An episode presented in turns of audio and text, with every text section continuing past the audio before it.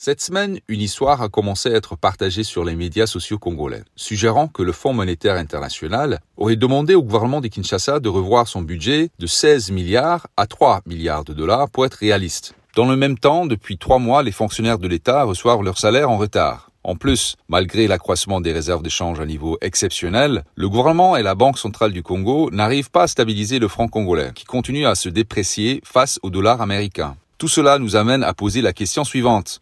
Quel est l'état des finances en RDC C'est le sujet de ce 16e épisode de la saison 3 de Ponajek, la capsule audio qui tente d'éclairer l'actualité de la RDC. Je suis Jason Stearns, directeur du groupe d'études sur le Congo, GEC, de l'Université de New York et membre fondateur des Bouteli, le partenaire du GEC en RDC.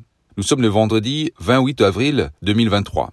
Il s'avère que l'histoire qui a fait le tour de Twitter et de Facebook était erronée. En effet, à la suite d'une visite du FMI en février, l'organisation avait relevé les prévisions de croissance du Congo à 8,5%, l'une des plus élevées au monde, grâce à des exportations minières élevées, qui ont augmenté d'environ 20% au cours de l'année écoulée. Pourquoi alors le gouvernement peine-t-il à payer ses employés? Le ministre des Finances, Nicolas Kazadi, a expliqué qu'en février et mars, il y avait des problèmes liés à un, et je cite, un choc dû aux dépenses sécuritaires, aux dépenses humanitaires et à des élections qui ont perturbé la trésorerie. Pour comprendre l'ampleur de ces défis, en particulier les défenses liées à, la défense et la crise du M23, il est utile de jeter un coup d'œil aux chiffres du ministère du Budget.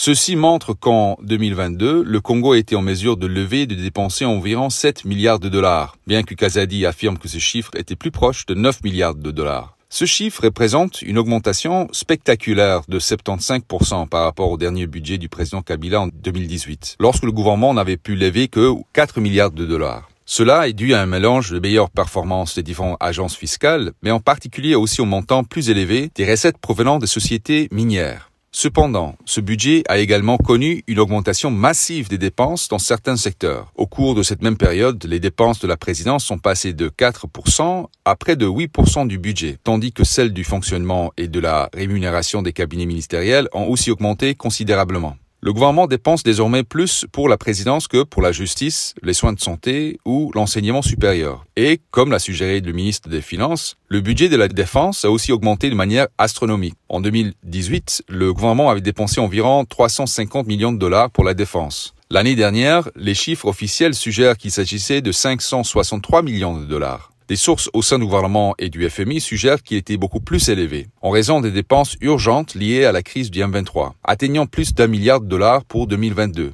même si la taille de l'armée n'a pas augmenté depuis 2018. Malgré ces dépenses, les résultats des opérations militaires sur le terrain ont été maigres. Le président Tshisekedi est entré en fonction en promettant une augmentation spectaculaire du budget du pays. Il est en passe d'y parvenir, mais la collecte de fonds n'est qu'un aspect de l'équation avec peu de transparence et peu d'audit des dépenses du gouvernement, en particulier celles de la présidence ou de l'armée, et avec une grande partie du budget dépensé dans les urgences, il est difficile d'évaluer si les dépenses du gouvernement ont un sens.